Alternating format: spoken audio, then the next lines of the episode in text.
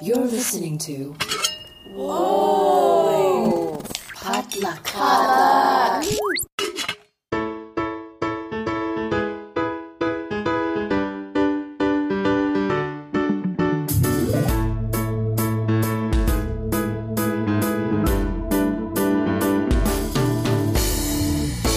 And you're listening to Books and Boba, a book club and podcast featuring books by Asian and Asian American authors. My name is Marvin Yueh.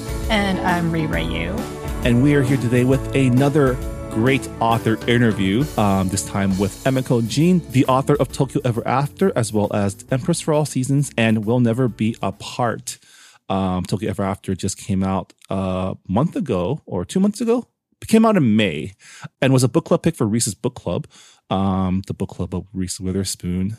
Yeah, we had a great time chatting with her. We've had a lot of really great author interviews these past few weeks, and I gotta say, um, this was a fun, like you know, before this one we read a thriller, and it was really great to kind of have a palate cleanser with a nice, like fluffy rom com. Is it rom com kind of like a Princess Diaries? Oh yeah, it's a very comedic uh, story with lots of uh, you know glitz and glamour, and of course like court drama and a little bit of like Mean Girls.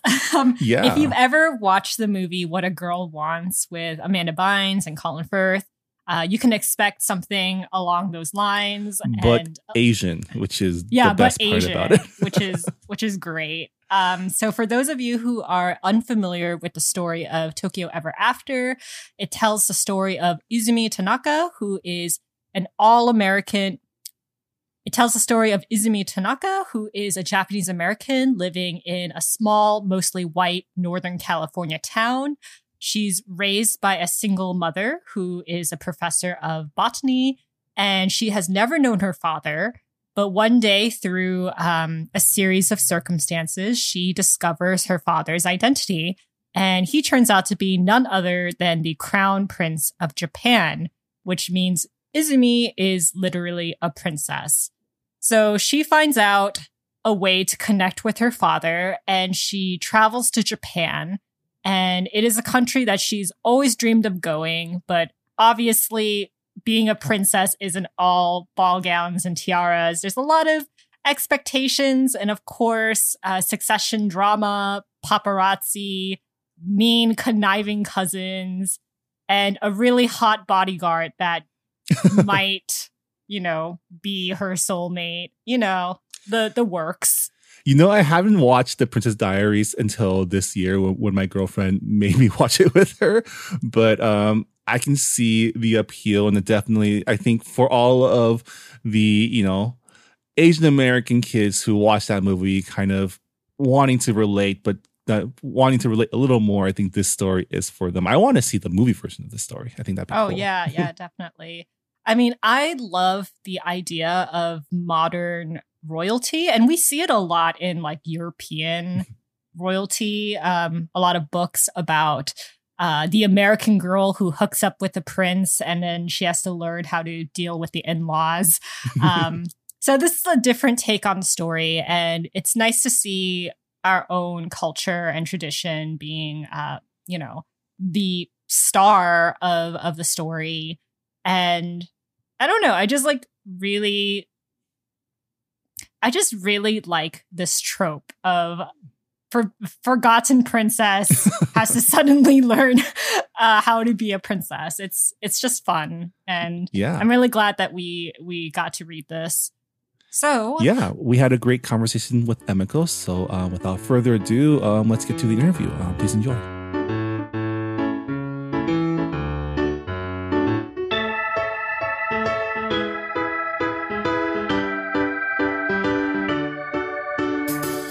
And we are here with Emiko Jean, the author of We'll Never Be Apart, Empress of All Seasons, and most recently, Tokyo Ever After.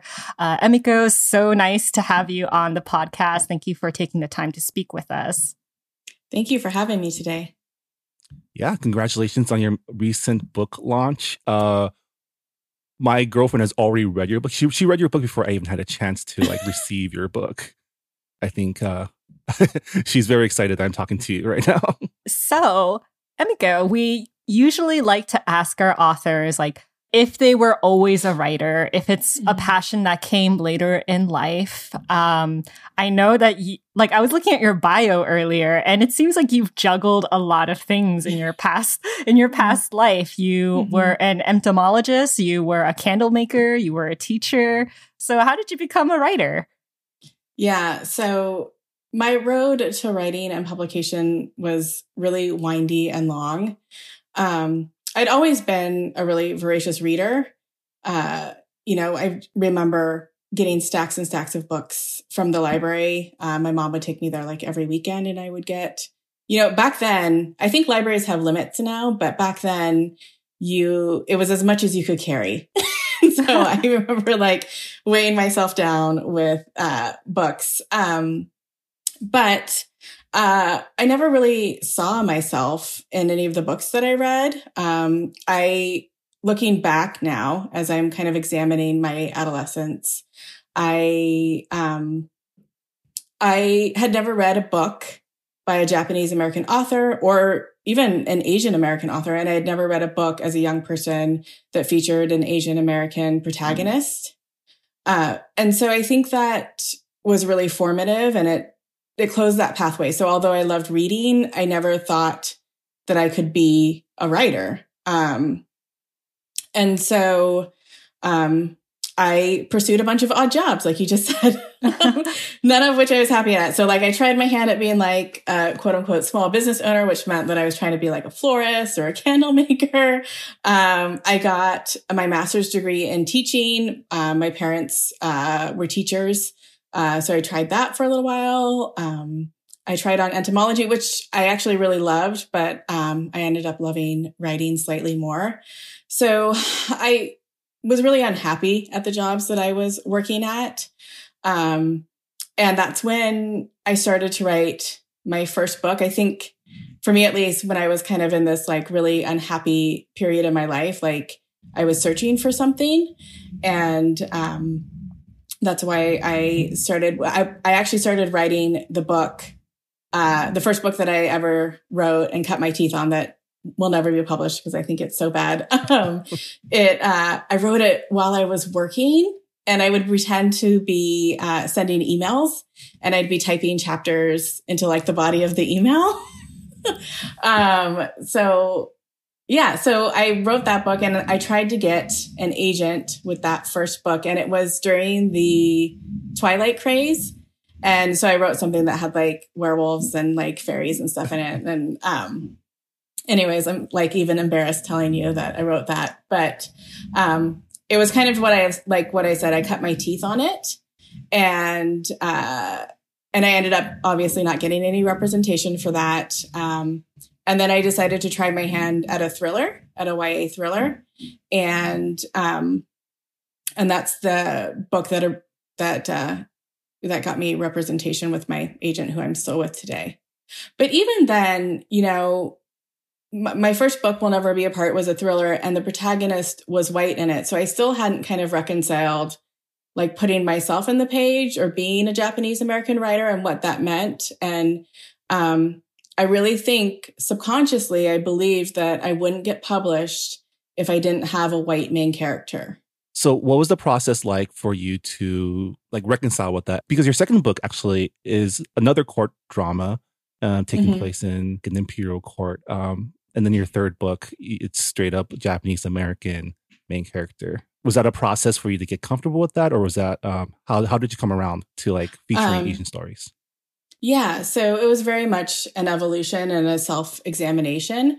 So I, um, around that time, there were more and more. This is kind of when the diversity movement and YA literature also kicked off. And I was seeing the emergence of more Asian American writers in the YA space, uh, writing stories with Asian characters. And I decided to write a fantasy mostly because I wanted to study ancient Japan. Um, and I was interested in fantasy. So I kind of merged those two things together. Um, you know, my interest in kind of ancient Japan and then also my interest in like magical worlds. um, and so, and, and that was really purposeful for me when I decided I want to write a book that features, you know, an entire Japanese cast of characters and explores, you know, the myth, the myth and folklore of Japan. Um, and I really see it kind of as a building block too to Tokyo Ever After. I mean, if you look at them, um, you know, as two separate pieces, they really do look quite different. But for me, as like a writer, um, I did this kind of study of ancient Japan, which I think really prepared me to write this book about, you know, modern Japan. Yeah. When you started writing more own voices stories, like mm-hmm. how did it feel? Did it feel different? Uh, yeah, it felt different and empowering. Um, it also felt um, like I was doing something that was more for me. Um, so it was also, it was really fulfilling, but it was also scary at the same time because I wasn't sure. Um, you know, I make my living at being a writer, and that's always kind of in the back of your mind is, is this book going to sell? Will it find a readership? Um, and so there's, there's always that concern, especially because it was right at that tipping point where, again, like most of publishing, and it still is, is dominated by white authors and white characters. So, you know, it's it, it's kind of scary to be putting yourself out there. I want to ask, like, because this takes place in modern day Japan with modern day uh, imperial family. Mm-hmm. Uh, how mm-hmm. much research went into it? I know, like with the British monarchy, there are people who are like really into it. Mm-hmm. Um, so, are you like a big imperial family, Japanese monarchy? I guess like otaku. I guess. Yeah. Uh, yeah, I'm not a super fan. um, but I am really interested in them, um, especially because, you know, in many ways, they represent the good and bad of Japan and the culture of Japan. Um, and so I think that's why it was so important that, you know, you know, is there the, the way that Tokyo Ever After started was writing about a girl, a Japanese American searching for her identity. And that placement in the imperial family and uh, that like Princess Diaries trope came secondary to that. Um, and so it was really purposeful that I chose the imperial family because I wanted it to be, um, you know, the embodiment of Japan. Yeah, um, I'm glad you brought up like Princess Diaries because that's how yeah. the book was pitched to me. They were like, "Oh, it's mm-hmm. Princess Diaries meet Crazy Rich Asians," and yeah. you know, yeah. as someone who went to film school, I like I'm very skeptical when people pitch me with like this meets this because usually that is not how the story goes, but it's like an easy shorthand. Um, mm-hmm. it's a very like, convincing pitch. I mean, yeah, my girlfriend, is. she was like, "I'm in" because she loves the Princess Diaries. Yeah. Oh yeah, like I feel like the Princess Diaries is so informative for um, mm. girls of our generation because like everybody dreams of like when you're like a mediocre person who is caught in between cultures. It's like I want to. Mm. You know, I want to be extraordinary. You find out one day that you're a princess or you're like the chosen one. And mm. for us, it's, you know, we didn't grow up seeing Asian American princesses for a lot of um, like stories where you find like lost princesses or lost chosen ones. They're usually white. So um, mm. I just really like the fact that this was a familiar story, but with a different face, with my face. And I was just wondering, like, when you were writing this, uh, did you relate to Izumi? Like, was Izumi um, kind of like a mirror to your own growth as a Japanese American writer? Yeah, so absolutely. So Izumi is kind of a wish fulfillment for me. And she really goes on a journey that I myself didn't go on until, you know, I'm in my late 30s. So until probably just now and reconciling my Japanese American identity. It's a journey that I wish I had had uh, much earlier. Um, growing up, I always felt really bifurcated and that, um, you know, I wasn't ever Japanese enough and I wasn't ever American enough. And this was pointed out a lot to me by classmates in society. Um, and, uh, it, it took a long time for me to like really consider myself a whole person, um, with, you know, a unique story but uh, that I didn't have to live up to kind of like these standards of what it means to be Japanese or what it means to be American. going back to like Princess Diaries, like obviously like Mia in that story, like she is pretty much like the opposite of royalty. Like she needs to take these classes, but in your story, Tokyo Ever After, uh, Izumi has the additional challenge of, you know, not knowing the language, and it's on top of like courtly uh, court etiquette. She has to like learn Japanese culture, and you know, that's I think that's just like a whole nother layer of like the Asian American experience of mm-hmm. just like, uh, I know where my parents are from, kind mm-hmm. of, but you know, I don't speak the language, I don't know the culture. It kind of seems like the motherland is almost a fantasy land because you yeah. are like, you don't really know about it, but you hear about it. Yeah, there's such an ache to belong somewhere.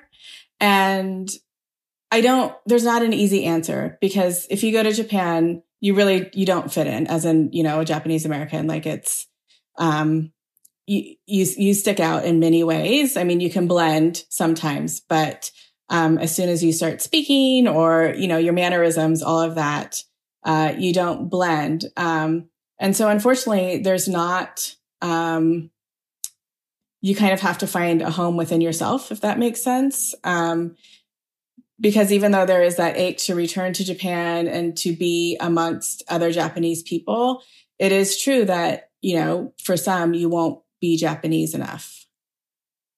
Have you um, ever been to Japan just out of curiosity?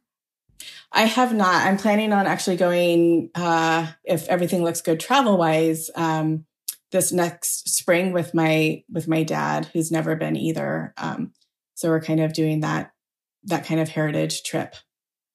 I also love that you set Izumi's hometown as like the Mount Shasta area because I think, mm-hmm. you know, when I first heard, oh, she's from the Northern California, you think Bay Area, which mm-hmm. is pretty diverse, but you set her in Northern California, which is like north of San Francisco and uh, Sacramento, which is basically Oregon at that point. and it's, you know, it's probably one of the few places in California where you can believably be the only Asian in the entire mm-hmm. community. Mm-hmm. And I thought that was really yeah. smart. Yeah. Uh, so my cousins g- grew up in Mount Shasta and we would go every summer to visit them. And I just, Mount Shasta is a very unique setting. And um, I always like to think of settings as like characters. Um, and I really wanted Izumi to kind of mirror where the same kind of town that I grew up in, which was Beaverton, Oregon, which was mostly white. Um, it was a little bit too close to a big city for Izumi. So that's why I placed her in Mount Shasta. I wanted her to be pretty remote. Um, but yeah, I grew up in a mostly white community that was the kind of operated off of color blindness. And so again, her experiences there in Mount Shasta very much mirrored my own growing up. But I love that you still captured the sense of because of her um Izumi's Asian girl gang, which is mm-hmm. like I grew up in San Gabriel, which is we're full it's full of asians but i have uh, i do relate to the experience of going to like say a conference where everyone is white and finding like mm-hmm. the three people of color in the corner yeah and just being friends yeah. with them i feel like that's like a very yeah. universal um, experience we all have as minorities in this country yeah yeah um, um, so speaking of like the asian girl gang i mean i mm-hmm. i love that um I didn't really have like an AGG growing up, but I did have friends who like it it was reminiscence of my of my friends chaotic energy and yeah. i just like love that these girls are just not they're they're funny they're crass they're you know they're you know chaotic they don't go by the rules um so mm-hmm. i just wanted to ask like how did you come up with this group and how was it developing um izumi's relationship with her girlfriends yeah. So I really wanted to create an Asian Girl Gang is actually something also from my own childhood. I don't know if you're getting this theme here, but a lot of the book is based on my my own childhood. Um, so I had I had there were like a few Asians in my middle school, and we made this like Asian girl gang and stuff, and we thought we were really tough and everything. Um, but uh, yeah, she I just I wanted to create these friendships that um, were really fun and really supportive. Like I had considered like should the friends fight at some time? Should there be like a wobble in their relationship? But I really wanted like this group of girls to be um, to be really consistent and just support Izumi on her journey and where she goes, and uh, to kind of to to veer away from that mean girl trope. Um, but yeah, some of the conversations they had, I had so much fun writing their conversations. and I actually, my editor, like I am, there's a scene where the, they're in the school library and they're all talking. And, um, I had like, I had, I had written probably like 10 or 12 pages of the scene. And my editor very kindly was like, I think, I think we need to cut this by five pages because I just put like, it was just all dialogue and conversation. Uh, so we ended up having to cut some of it down, but I feel like I kept I kept the heart of it. Yeah, I mean that dialogue was a lot of fun. I can imagine like and I think it's really great for like representational wise too because you know you get the stereotype for like Asian mm-hmm. people are still kind of quiet, meek, and then you have like Nura and Gloria just like throwing barbs at each other. And mm-hmm. I think their relationship was my favorite in that girl group because um they talk the way some of my friends talk to each other. Yeah. Yeah. They have a like a love-hate relationship. I liked I I think this got cut from the book, but like they wouldn't um, get up to get a glass of water for each other, but they would give one another a kidney. Like it's that type of relationship, you know? so like we we talked about like the dialogue and you know i that that was like one of my favorite parts of reading this book the the snarky voice of izumi uh was izumi's voice the first thing that came up when you were um drafting this book or did the plot come up first? Uh yeah, so she she's what came first and that's what usually happens with books when I write them is you start to hear like the character's voice in your head. Um, and Izumi was, I was so lucky because a, a, lot of times with my other books, I spend like a whole manuscript, like finding the character and like figuring out their arc and then having to go back and reshape it. But with Izumi, um, she like sprung forth fully formed, like what her journey was going to be. And I just always pictured her with like a great sense of humor and kind of irreverent um, and plucky in some ways. Um, and yeah, I was just I was very fortunate that she she came out the way that she did. Yeah, definitely like one of the funnest parts of reading this book. I just love the the barbs, uh, references to to like pop culture, and uh, yeah, yeah, it was just like so much fun to read. Um, you said you've yeah. never been to Japan before, so I'm curious as to like how you uh, went about your research. Did you um, did you go on Google Maps and did you talk to other people who went to Japan and kind of like wrote down their testimonies, I guess, and weave that into your narrative? Yeah, yeah. So yes to all of that. I um I have lots of friends and family in Japan that helped me fill in like the detail work, like what color the traffic lights are supposed to be, what sidewalks look like, that kind of thing. Um, and then I also utilized Google Maps. I um, like traced Izumi's route from the airport to the Imperial Palace and then what that would look like. I had to fill in some details like the architecture of the personal homes of the Imperial family members isn't public. So I got to have some fun kind of creating what that home might look like. You can narrow in on Google Maps and see like the roof of, of their houses. so you can kind of try to make like an approximation of like where a garden might be or, um, where, you know, rooms might be situated, you know, based on, you know, where the front is. Uh, but I had to, I did have to use some creative energy for that. Um, and then a lot of research books.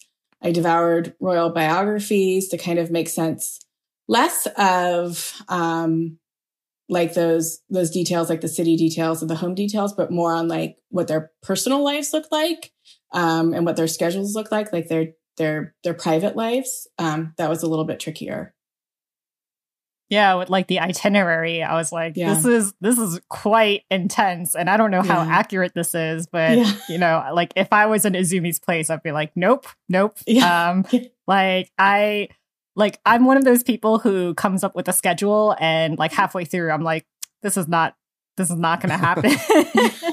yeah, I would not hack it as a royal for sure. Yeah, I read there's a and don't quote me on the actual number, but I read somewhere that the um the emperor has over 1500 engagements a year. That's an approximation, but um yeah, so their their lives are really really rigidly scheduled. Yeah, uh, with like the the Japanese like imperial family, um, like I thought it was like really interesting on like how the I guess succession works and how Mhm. that is like a really big part of your book because uh Izumi's father is the crown prince and you know Mhm. he was a bachelor before and uh you know there's I feel like the Japanese imperial family, because they have such a strict rule with succession. So, for those who are unfamiliar, um, it is a patriarchal line, and the male heir has to come from the paternal side of the family. So, Mhm. any sons from the maternal side of the family is not uh, eligible for the throne. And I know, like, recently that's been like quite a debate amongst uh, the Japanese, uh, I guess, imperial household because uh, the current, I, I guess, like the current heir, quote unquote, because she's not really an heir, is uh, Princess Aiko, who is Mhm. 19 years old. She is the only child of the current emperor, Emperor Naruhito, and people have been kind of like wondering like should we change the Yeah. law so that a female can succeed as an heir so i'm just like curious as to like was that part of your plan to have um i guess izumi be the only child of the crown prince and how that creates tension amongst like the family and the family dynamics Yeah, it very much was purposeful and inspired, as you said, by what's happening right now in Japan with succession. Um, you know, it's hard because I I love Japan and I think there are very many there are lots of wonderful things about it, but this is something that I feel like is wrong about Japan. um, and you know, I, I believe that Japan is one of two uh, countries in the world that has a succession uh, rule like this. Um, the other one, I think, is Saudi Arabia, um, where only males can inherit uh, inherit the crown. Um, and I, I do believe that the Constitution needs to be ratified to include female successors. Um, but it is a hot topic right now, and I don't know. Um, I don't know if it will change. I hope it will.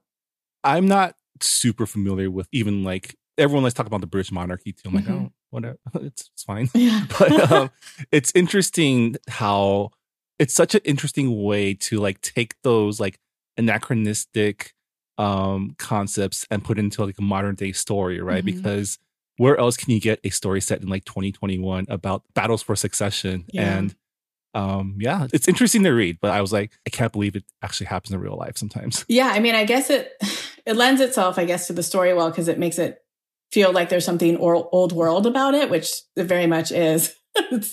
uh, it seems really outdated, but um, it's really fascinating to me, and also, you know, so surprising. Um, again, especially with how um, you know modern Japan is uh, in other aspects, but with this um, so traditional. um well we talked about the asian girl gang but Mhm. So when my girlfriend was reading this book she was giving me the play-by-play of like all the shitty things the twins did Oh, yeah. the cousins did Uh-huh. and so um how like did you have a lot of fun writing like the snarky like snobby dialogue from from the the royal family side Yeah, I did. I had um I kind of I love the Shining Twins. So the Shining Twins are twin cousins, twin first cousins of Izumi's, um, who really are like the royal charms in the imperial the the you know the the charms and the imperial bracelet. Uh they embody everything that Izumi wants to be and kind of everything that Izumi hates. Uh so she kind of revels and reviles them at the same time. Um but yeah, they were so much fun to write and um, to kind of get into, you know, them psychologically. There's a second book that's coming out uh, next year. That's uh, the second book in the series, and um, the Shining Twins make a reappearance. And I've just enjoyed uh, enjoyed them, like writing their character arcs, and also trying to redeem them a little bit, if that's possible. if that's possible. Um, I really liked uh, the Shining Twins. They they were like uh, some of my favorite characters in the book, Mhm. and I think one of the reasons why I like them so much is because, uh, like you said, they represent uh, all of the traits that Izumi loves and aspires to, and also hates at the same Yeah. time. And Yeah. it just reminds me of um, how like in Asia, there is so much pressure for women to be, I don't know, I guess like perfect, to Mhm. look perfect, to look slim, to Mhm. do everything perfectly. And of course, Mhm. there's that in American culture as well. But I Mhm. feel like it is the definition of being like the perfect, like perfect girl is, is, you know, a lot broader here. You can get away Yeah. with a lot more faults than in Mhm. Japan, for example. Um, Mhm. So I guess like I, I just love the fact that Izumi is not the model minority and she's Mhm. like a subpar student and she's Yeah. messy and it's just you know the opposite of what um a lot of Asian girls aspire to and um yeah and like I also felt like a lot of the digs that the Shining Twins like threw at Izumi like with her body particularly with like Mhm. it's like oh like that dress it makes you look slim and Yeah, it yeah. was just like oh i like i felt that like Uh, yeah. Um, yeah, I mean, yeah, there's a culture clash there for sure, especially because, um, you know, Izumi is, she is third generation Japanese American. Um, and so really, uh, you know, that, that kind of pretty imperfect value wasn't instilled in her. In fact, her mom really went the opposite direction with her. And so, um, yeah, so, you know, like I said, the Shining Twins are someone that she kind of yearns to be. She wants to be like a perfect princess, and she mostly because she wants to fit in with Japan. Um, but at the same time, her kind of the way she was raised won't allow her to be that person either.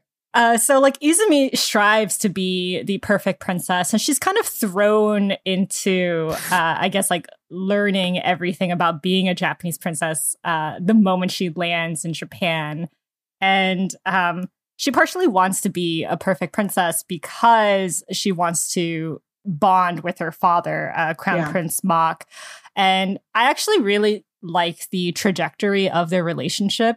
I Mhm. like their first meeting. I was like, wow, this is really awkward, but also Yeah. really believable. Uh-huh. It's just like, what do you say to someone who you've longed to meet for 18 years? And, you Mhm. know, it's just like you discover that your dad is a prince and there's a lot of protocols. Yeah. Um, and I thought, I thought that relationship was going to be like really rough. I thought like, Mhm. uh, with I, I guess I fell into the stereotype of like, oh, Japanese men, you know, they don't like to show affection or, you Mhm. know, they show it in a very uh, different way. It's not like physically affectionate.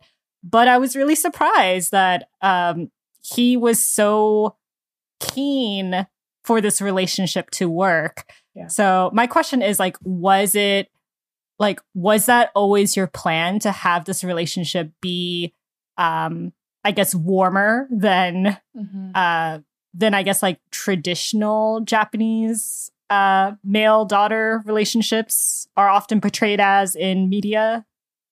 Yeah, I mean, there was a definite. Uh, I wanted to diverge from that a lot, and so, um, and so some of it is, I mean, fantasy. Like it, it, you know, the chances of the actual crown prince of Japan having like an Ill- illegitimate child and then embracing her—that's very complicated, and would probably not happen. but um, since this is in very much, you know, in very many ways, a fairy tale. Um, you know, I wanted their relationship to be warm and understanding and for him to be open to it. Um, he's still, I feel like a little standoff sometimes, standoffish sometimes, like they're trying to figure each other out. Um, but really, I, again, I wanted the focus of the story to be, you know, Izumi's, you know, journey towards reconciling her Japanese American identity. And I felt like, um, you know, having kind of a, her, her relationship with her dad break down or having any sort of conflict within that, like big conflict would detract from it. And I really wanted him to propel her forward and uh, and really to be a meaningful part of her journey. And I think the only way he could do that was by being warm and receptive and uh, you know giving her a boost. Like there's a scene where he helps her find her family history, uh, which I thought was always so sweet um, and so meaningful for her.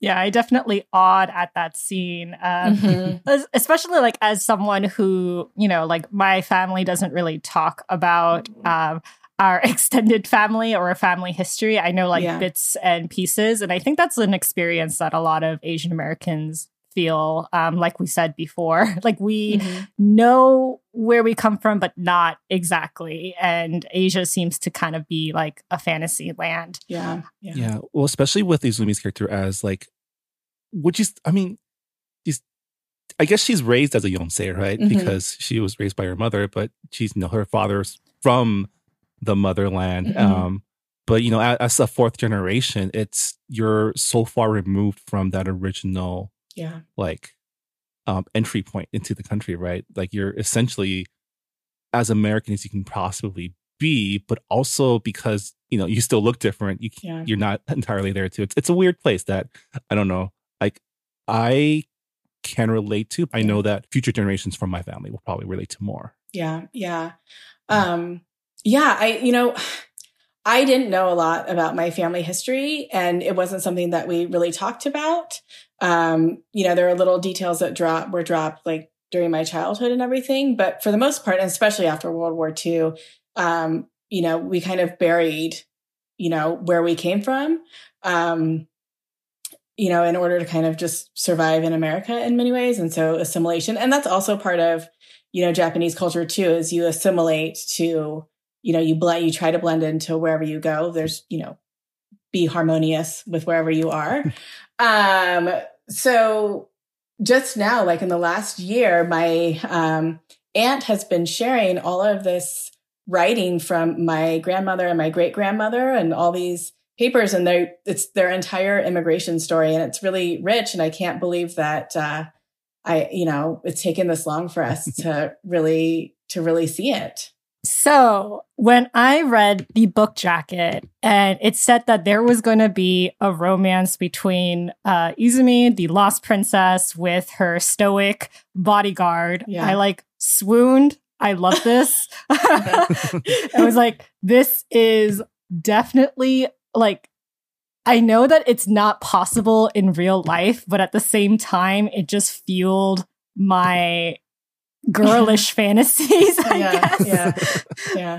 Um, so what was it? What was it like uh, coming up with Akio's character and mm-hmm. just like the development of the romance? Because they kind of start off on the wrong foot, and yeah. Izumi kind of just has a lot of um, like it's like oh he's really hot, but yeah. also like I hate him.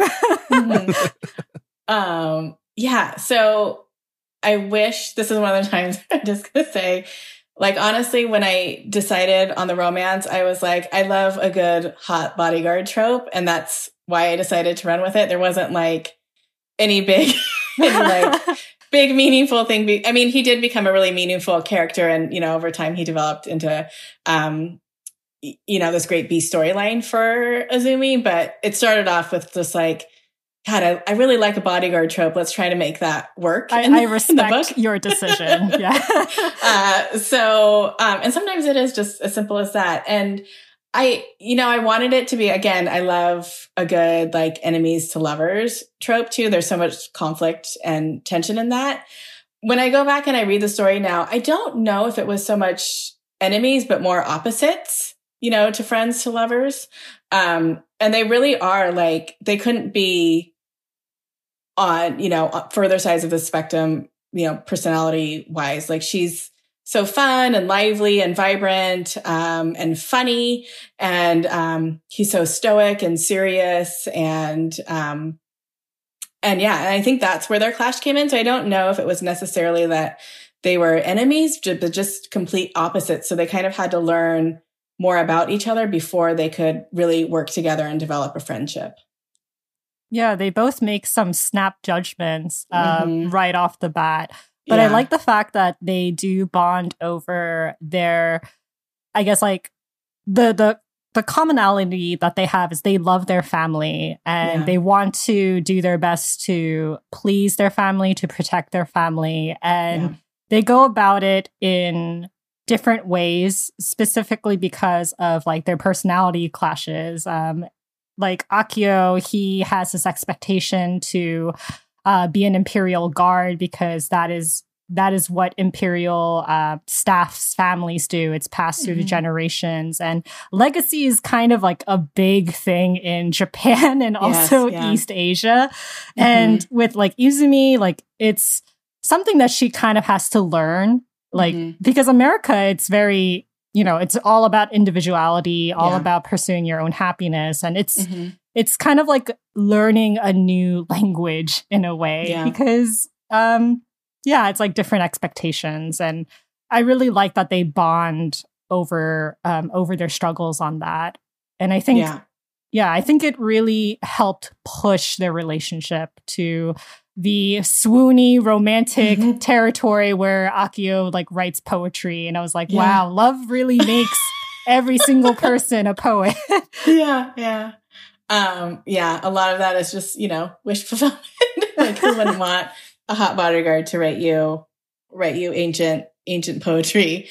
Um, but yeah, I think he you know, they they bonded over that like the ex- like you were saying just the expectations that their families had of them and um and what felt real and right to them and for, you know, izumi she was kind of moving towards that uh, she wanted to embrace those expectations and explore them. And he was moving away from that. And I, I don't, it's interesting too, because their paths seem to be kind of diverging, but really it, it is what brought them together because they were both questioning things at the same time. I really liked the relationship with um Izumi and her mother. I like I love the fact that like Mhm. Izumi's mother like wore these feminist t-shirts that Yeah. I really want to have in my real life and I'm Mhm. probably going to hunt it down in Etsy.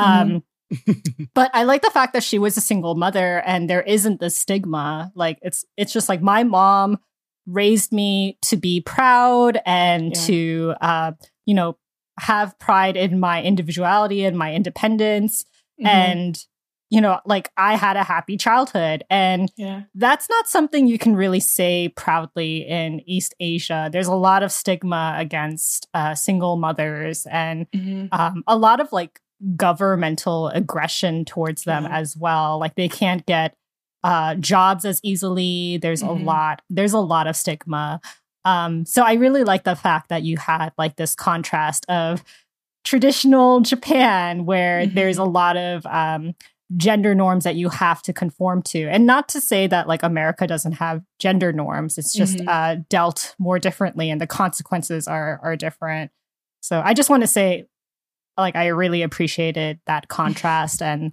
uh izumi's relationship with her mother that's not really a question i just wanted to point that out yeah.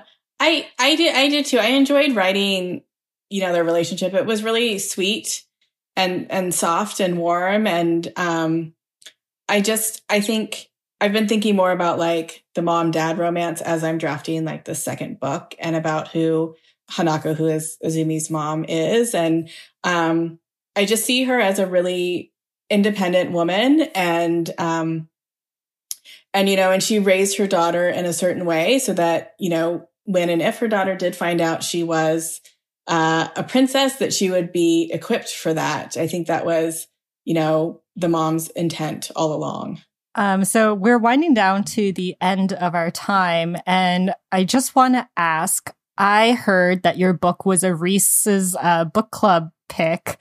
Mhm. Um, what was your reaction to uh, hearing that news? Because I know that that is like a really big platform.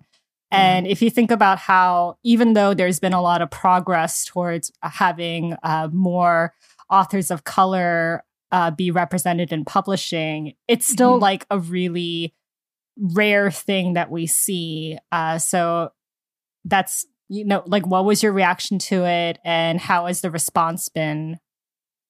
yeah so my reaction was disbelief like I, I think they told me they told me about the book club pick in January and the book came out in May. So I knew about it months in advance. And then they said, well, you can't tell anyone. So I knew about it and then I had to sit on it for a long time. Although I did, I told my husband and I made him read the email to make sure I was reading it correctly. Cause I was like, it doesn't say you've been passed on the Reese Book Club. It says you've been chosen, right? Like I had to make sure it didn't, I, I wasn't reading wrong. Um, and so it was really exciting and surreal at the same time. Um, and then God, it just, it went so fast. Like the book launched, and that was the same time that the news dropped too that had been chosen for the book club. Um, and you know the the response has been overwhelmingly positive. Again, like I said at the outset of this conversation, it's so scary to put yourself out there and to be vulnerable, especially when um, you know you are working in fiction. But a lot of a lot of this material was authentic and was about my whole whole journey. And i had so many doubts uh you know in the process of writing this like should i write this story? You know do i have a right to write this story? Um and there was that conflict. And i've had so many not just japanese americans but asian americans reach out to me and say you know her journey resonated with me and i saw myself in the pages and uh it's it's really really amazing yeah. Not to mention the book cover is really beautiful. It's Yeah. one of those covers you just pass by a bookstore. It's like, I gotta pick this up and Yeah. take a look at it at least. yeah that that was one of those things that um came together so nicely i was um i expressed to my publisher like the importance of seeing um a japanese american girl on the cover and they agreed that that was also important to them. And um we kind of batted around a few ideas like should we do you know illustrations are kind of really big right now on ya covers and we considered that. I sent in a list of like all these japanese things that i like you know cultural elements of japan and one of them of course was origami and someone mentioned paper cutouts and then from there it just kind of snowballed and um, we got a really really beautiful paper cutout cover Yeah. So this is the first book of a series. And this is one of the questions that my, my girlfriend asked me to confirm is that there is a second book. It is a duology. it is a duology yeah it was picked up in a two book contract and uh yeah there i actually i have finished the second book it's with my editor right now so i'm going to start on revisions here soon um Wow. but yeah there will be more more izumi Did you write both at the same time or did you write the write one first, then start on the second? I wrote one first and I actually sold Tokyo After like on a partial. Um, so it wasn't even a full manuscript. It was like 10 chapters of the book. and then it was bought and I was like terrified because I was like, oh my God, now I have to, to write this to thing. finish the book. I, have to, I have to actually write it. Um, uh, so that was slightly terrifying. So it sold like Tokyo Ever After sold like two years ago. Um, I think a lot of people are always surprised. Like when you sell a book, it doesn't automatically publish. It like it takes a year or two to in production and everything. Uh, and then so right after uh, I finished writing Tokyo Ever after I uh, I started the second book, um, and I turned it in actually the day before Tokyo Ever After published. So I, I kind of got it by the skin of my teeth. Yeah.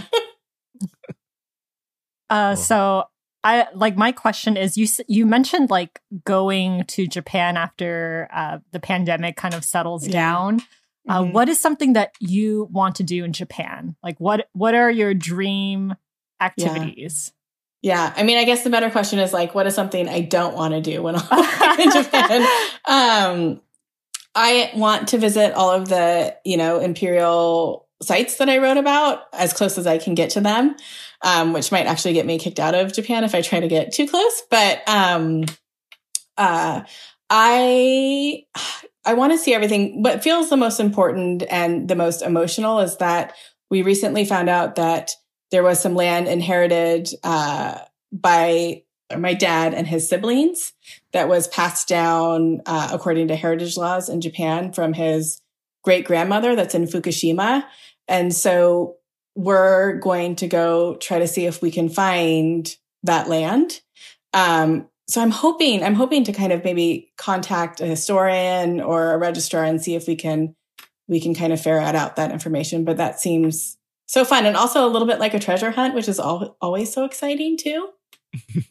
That sounds amazing. I, I, I haven't done any heritage travel, but it sounds great that you'll have like some purpose in your visit too, in addition to all the fun stuff you'll do. There's a lot of fun stuff. There's Yeah. so there's so much. I mean, yeah, I'm I'm just right now like narrowing down itinerary and how long we want to stay in Tokyo and then where else we want to visit while we're there. Um, and just trying to figure out, you know, where it's not only my dad and I that are going, it's uh my two my three siblings. So we're gonna Wow. we're gonna go in heavy.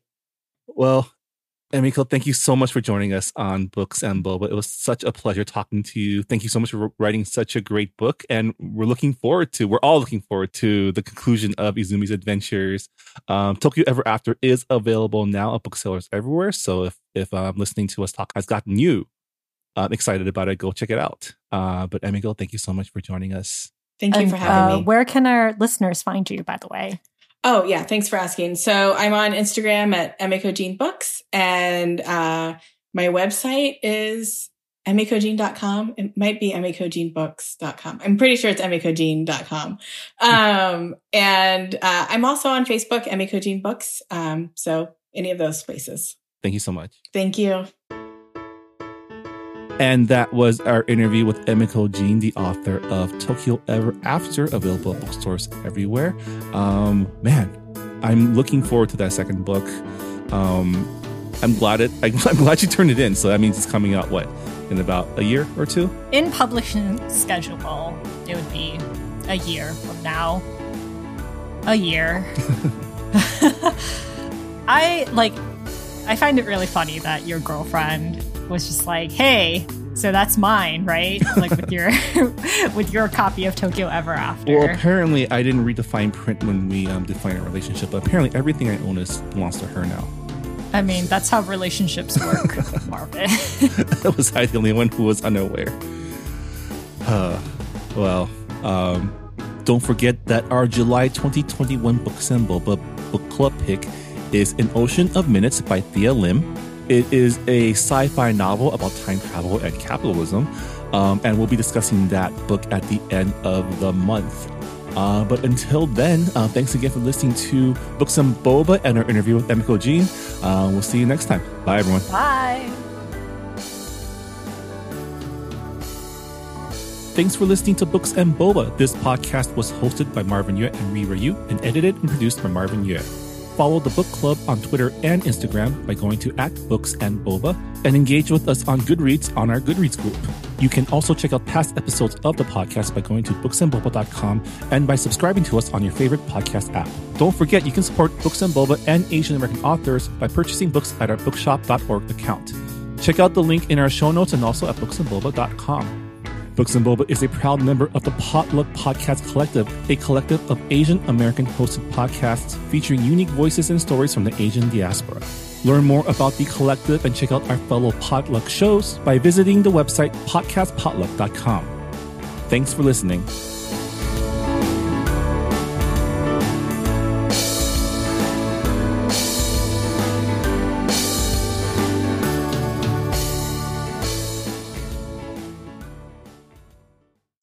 Brian, did you go to Saturday school as a kid?